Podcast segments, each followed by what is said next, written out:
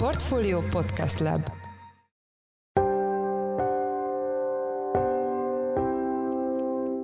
Mindenkit üdvözlünk, ez a Checklist a Portfolio munkanapokon megjelenő podcastje július 22-én pénteken. A mai műsor első részében a csütörtök este kihirdetett idei felsőoktatási ponthatárokról lesz szó. A témával kapcsolatban Hankó Balázs, a Kulturális és Innovációs Minisztérium felsőoktatásért felelős helyettes államtitkára volt a checklist vendége, akitől megkérdeztük, hogy idén mely szakokra jelentkeztek a legtöbben, és azt is, hogy mik a magyar felsőoktatás legnagyobb kihívásai. Műsorunk második részében maradunk az oktatásnál, mivel a pedagógus béremelés és a roma szegregáció megszüntetése a kormány és az Európai Bizottság közötti a helyreállítási alap forrásairól folyó tárgyalások kontextusában is felmerült. Egészen szörnyű mértéket öltött a pedagógus hiány, ami gyakorlatilag azt jelenti, hogy elkezdett erodálódni az egész rendszer alapzata vagy alapozása.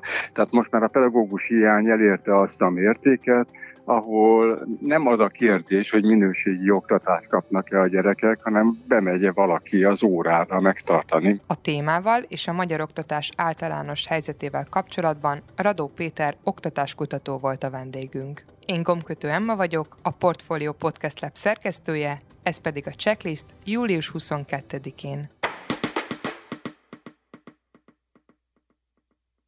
A következő interjút a Portfolio Podcast Lab munkatársa Forrás Dávid rögzítette.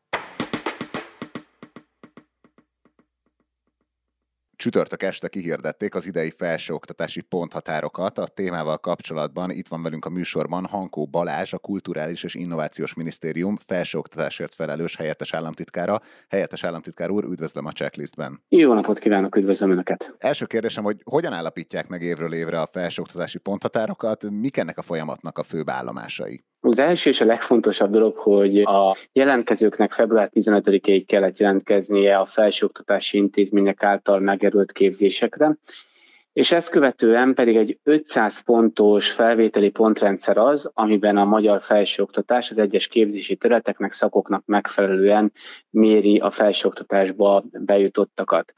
Ehhez hozzátartoznak a tanulmányi ponteredmények, az érettségi ponteredmények, azok a felvételi emelt szintű érettségi tárgyak, amelyet az adott képzési területhez választanak, illetőleg van 100 pontos többletpontszerzési lehetőség, és így innentől a képzési kapacitási számnak megfelelően, valamint a hallgatók által elért pontoknak, illetőleg az egyes helyekre jelentkezetteknek az arányában történik meg a végső ponthatárok megállapítása. És ezt a 100 pontos ilyen extra pontokat itt nyelvvizsgákra kell gondolni, vagy miből lehet ilyeneket szerezni? Hát ha végignézzük ezt a, a teljes 500 pontos rendszert, akkor a 100 pontos többletpontokban, ha valakinek legalább 45%-os az emelt szintű érettségije 50 plusz pontot kap, középfokú nyelvvizsgára 28-at, emelfokú nyelvvizsgára 40 pontot, de ugyanúgy sporteredményekért, tanulmányi versenyekért többletpontok járnak, vagy akár a hátrányos helyzetben lévő hallgatókat is, vagy a családos hallgatókat többletpontokkal segítjük.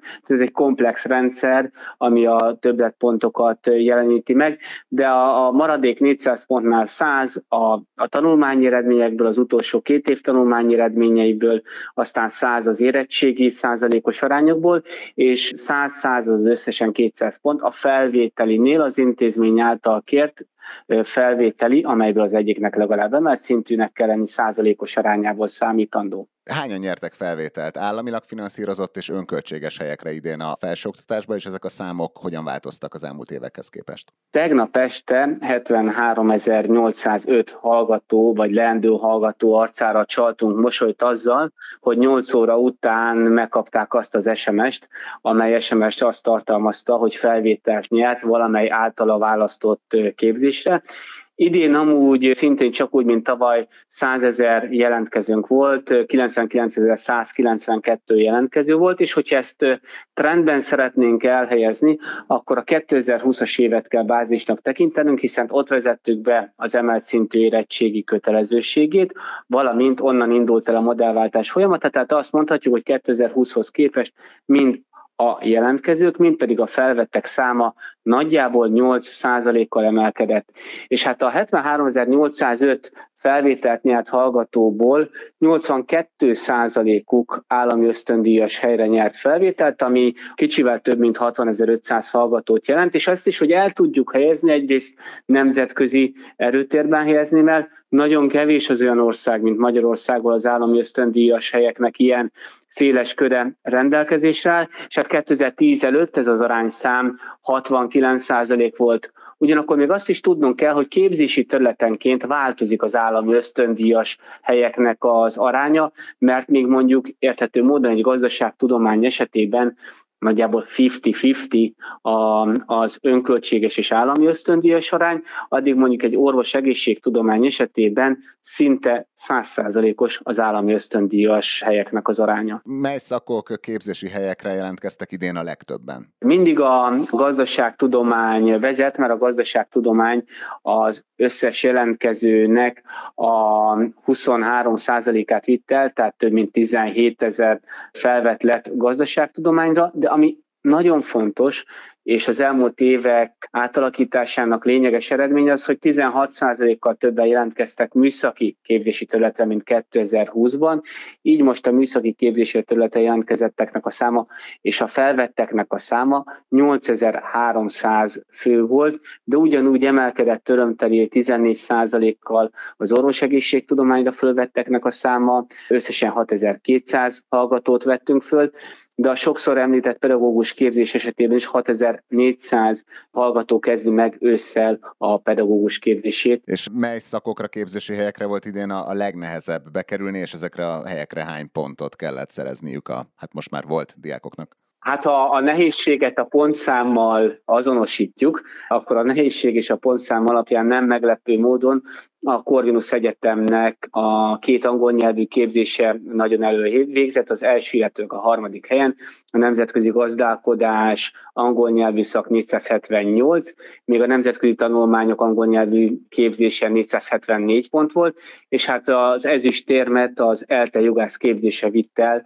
475 ponttal, de a pszichológia pontszám is kifejezetten magas volt idén, a pázmányon 447 7 pont volt, és hát összességében azt állapíthatjuk meg, hogy a tavalyi évhez képest néhány ponttal emelkedtek a bejutási pont átlagok. Összességében azt lehet mondani, hogy a hallgatók kétharmada a modellváltott felsőoktatási intézményi körben jelentkezett, de néhány kifejezetten jó vonalat, néhány kifejezetten jó előrelépést szeretnék ismertetni, ez pedig az, hogy a modellváltás esetében kifejezetten ösztönöztük az intézményeket arra, hogy a térségi megtartó erő és a térségi hallgató vonzó erő az erőteljesebb legyen, és így például a Nyíregyházi Egyetem esetében és a Kecskeméti Najman János Egyetem esetében is 18%-kal nőtt a felvettek száma az elmúlt évhez képest, vagy ha egy másik egyetemet nézzük, a Dunói-városi Egyetemet, ott 10%-kal nőtt a felvetteknek a száma az előző évhez képest, de mondjuk ha Budapesten az Óbudai Egyetemet nézzük meg, amely egyetem szintén modellváltott intézmény, ott közel 6%-kal nőtt a felvételt nyert hallgatóknak a száma. És picit elszakadva a jelenlegi felvételi rendszertől, ön hogy látja, mik a legnagyobb kihívásai jelenleg a hazai felsőoktatásnak, és milyen stratégiával vágnak neki a következő éveknek ugye az új minisztériumi struktúrában? A fő célunk az, hogy 2030-ra legyen olyan egyetemünk, amely a világ legjobb száz egyetemében szerepel, és legyen legalább három olyan egyetemünk, amely Európa legjobb száz egyetemében szerepel.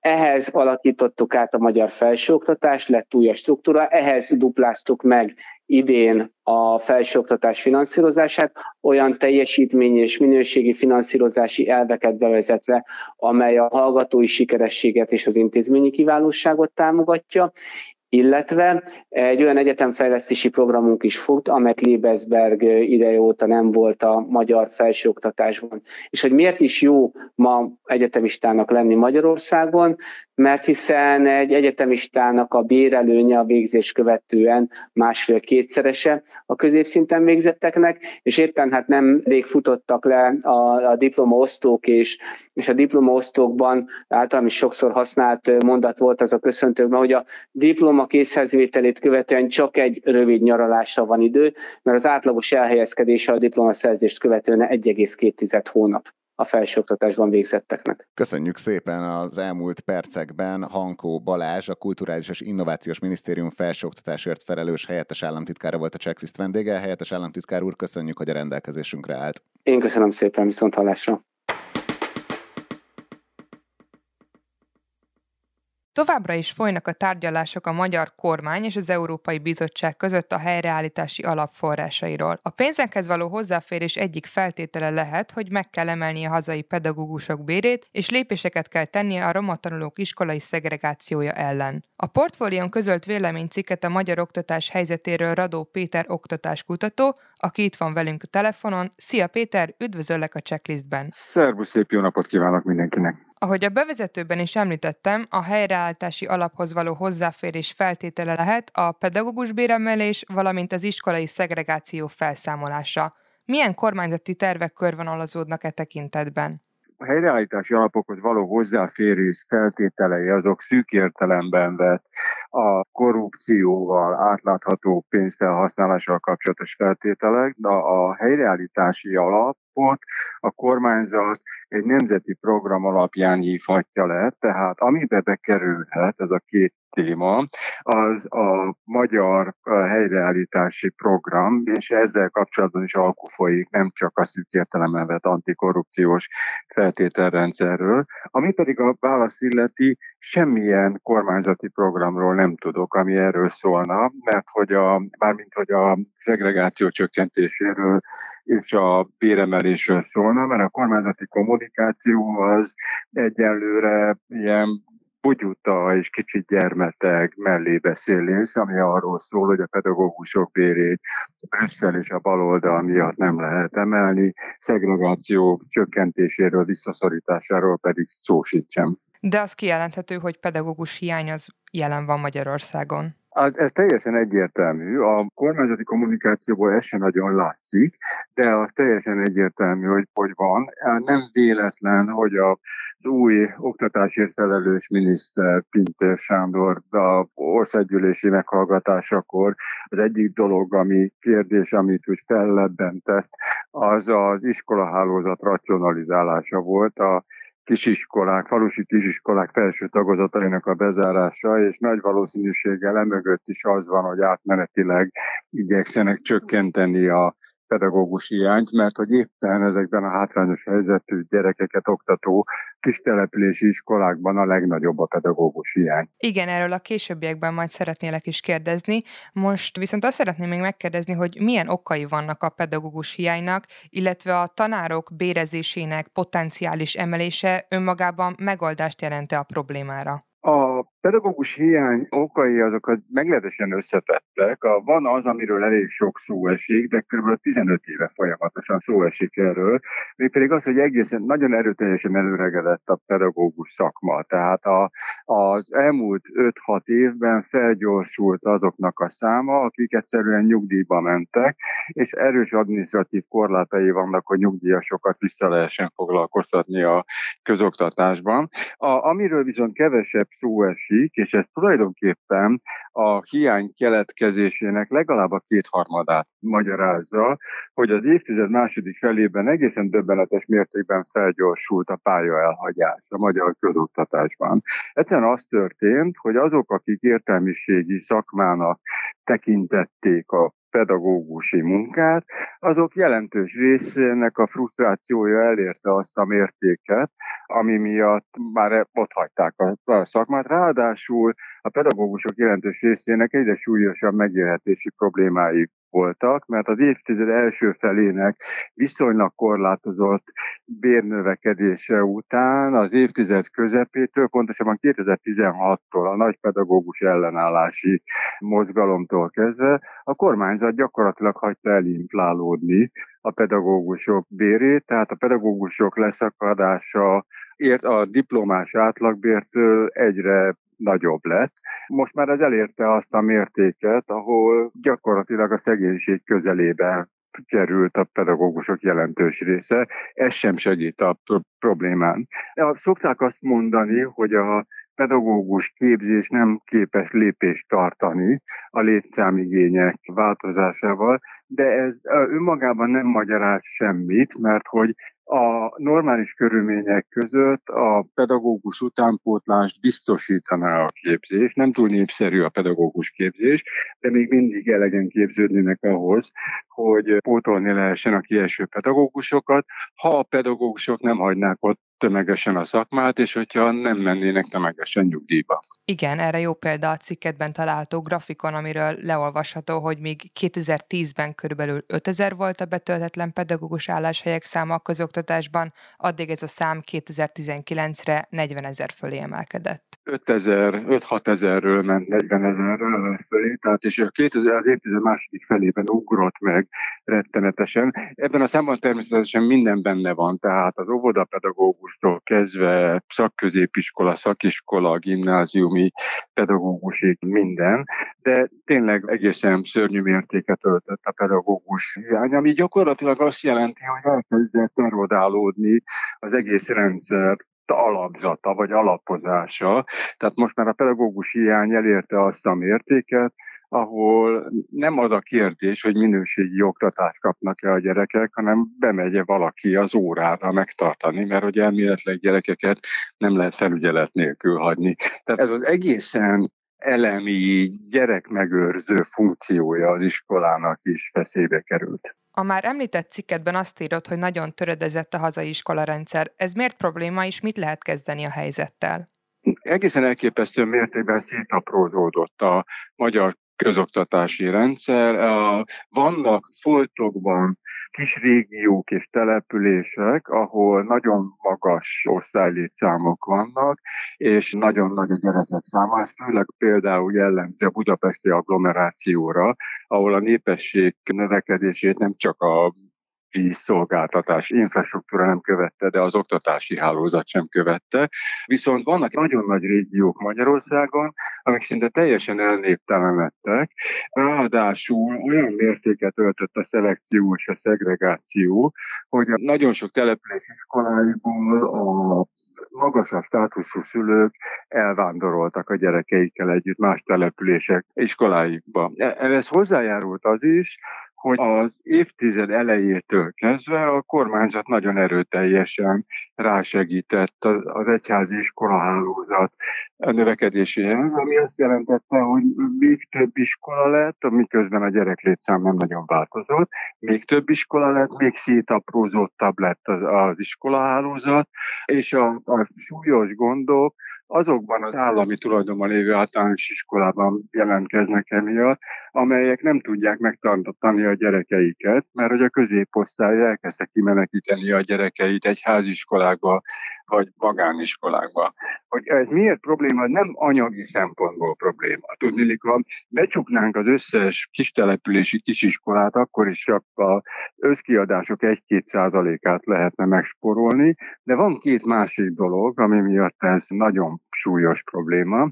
Az egyik a pedagógus hiány, mint említettem, pont ebben az iskola körben a legerőteljesebb a pedagógus hiány, de ahol nincs hiány, tehát foglalkoztatnak pedagógusokat kis létszámú, nagyon kis létszámú iskolákban, ott pedig olyan pedagógusokat foglalkoztatnak, akikre máshol nagyon nagy szükség lenne. Tehát egyszerre van jelen a pedagógus hiány és a pedagógus túlfoglalkoztatás a magyar közoktatásban. A másik már egy nehezebben belátható és bonyolultabb ügy, ez azzal függ össze, hogy az oktatás minőségét, a gyerekeknek felkínált tanulási gazdag tanulási lehetőségek kínálatát csak nagyobb létszámú iskolákban lehet megtartani. Tehát egy kisebb létszámú iskolával szemben az a maximális elvárás, hogy a legalább a szaktantárgyakat tanító pedagógusokat foglalkoztatni tudja, de ezen kívül az iskola tanulás gazdagítását lehetővé tevő kínálatot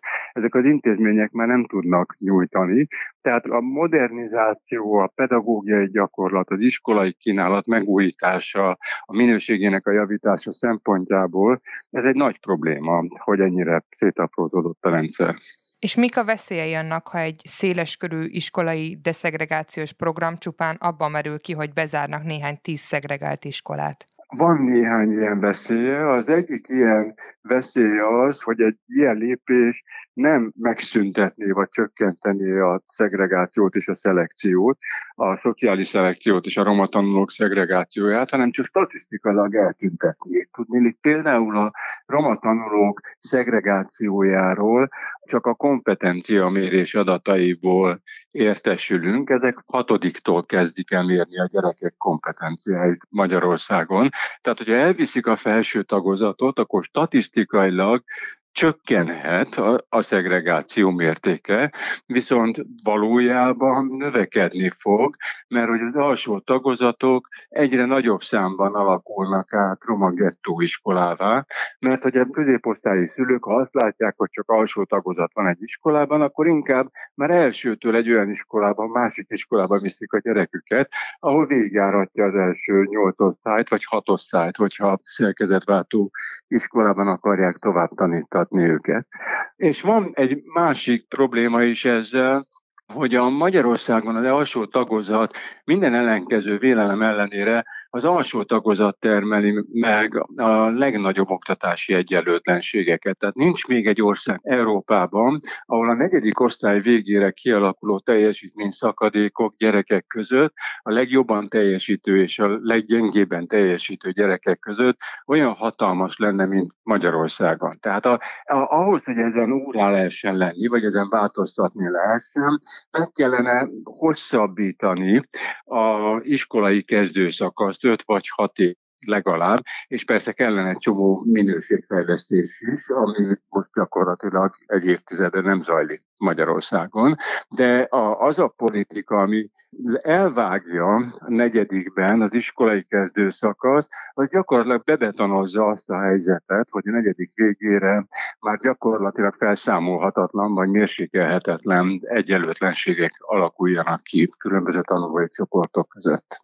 Az eddig elhangzottakat összegezve mit gondolsz, mik lennének a legfontosabb lépések, ha az oktatási kormányzat érdemben javítani szeretné a közoktatás helyzetét?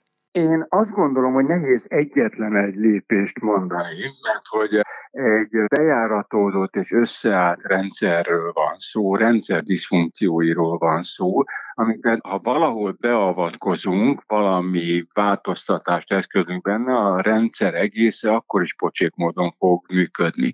Tehát szükség lenne egy teljes rendszerreformra, aminek két kulcsát látom, vagy két kulcselemét látom. Az egyik az iskolai intézményi autonómiák helyreállítását, mert ez 2011 után teljesen megszűnt, és a, a nem lehet iskolákkal szemben elvárásokat támasztani, ha nincsen meg a mozgásterük arra, hogy megfeleljenek ezeknek az elvárásoknak. A másik pedig a decentralizáció, az irányítás decentralizációja, mert az a bürokratikus, centralizált irányítási rendszer, ami most működik, ez teljesen kontraproduktív. Ezzel, ezzel a rendszerrel a kormányzat gyakorlatilag lefegyverezte saját magát, mert egyetlen valódi problémát sem képes megoldani. Tehát a, valószínűleg az intézményi keretek átalakítása, gyökeres átalakítása a kiinduló pontja annak, hogy bármilyen valódi oktatási probléma megoldásán elkezdhessünk gondolkodni. Köszönjük szépen! Az elmúlt percekben Radó Péter oktatáskutató volt a checklist vendége. Köszönjük Péter, hogy rendelkezésünkre álltál. Én köszönöm. Szervusz!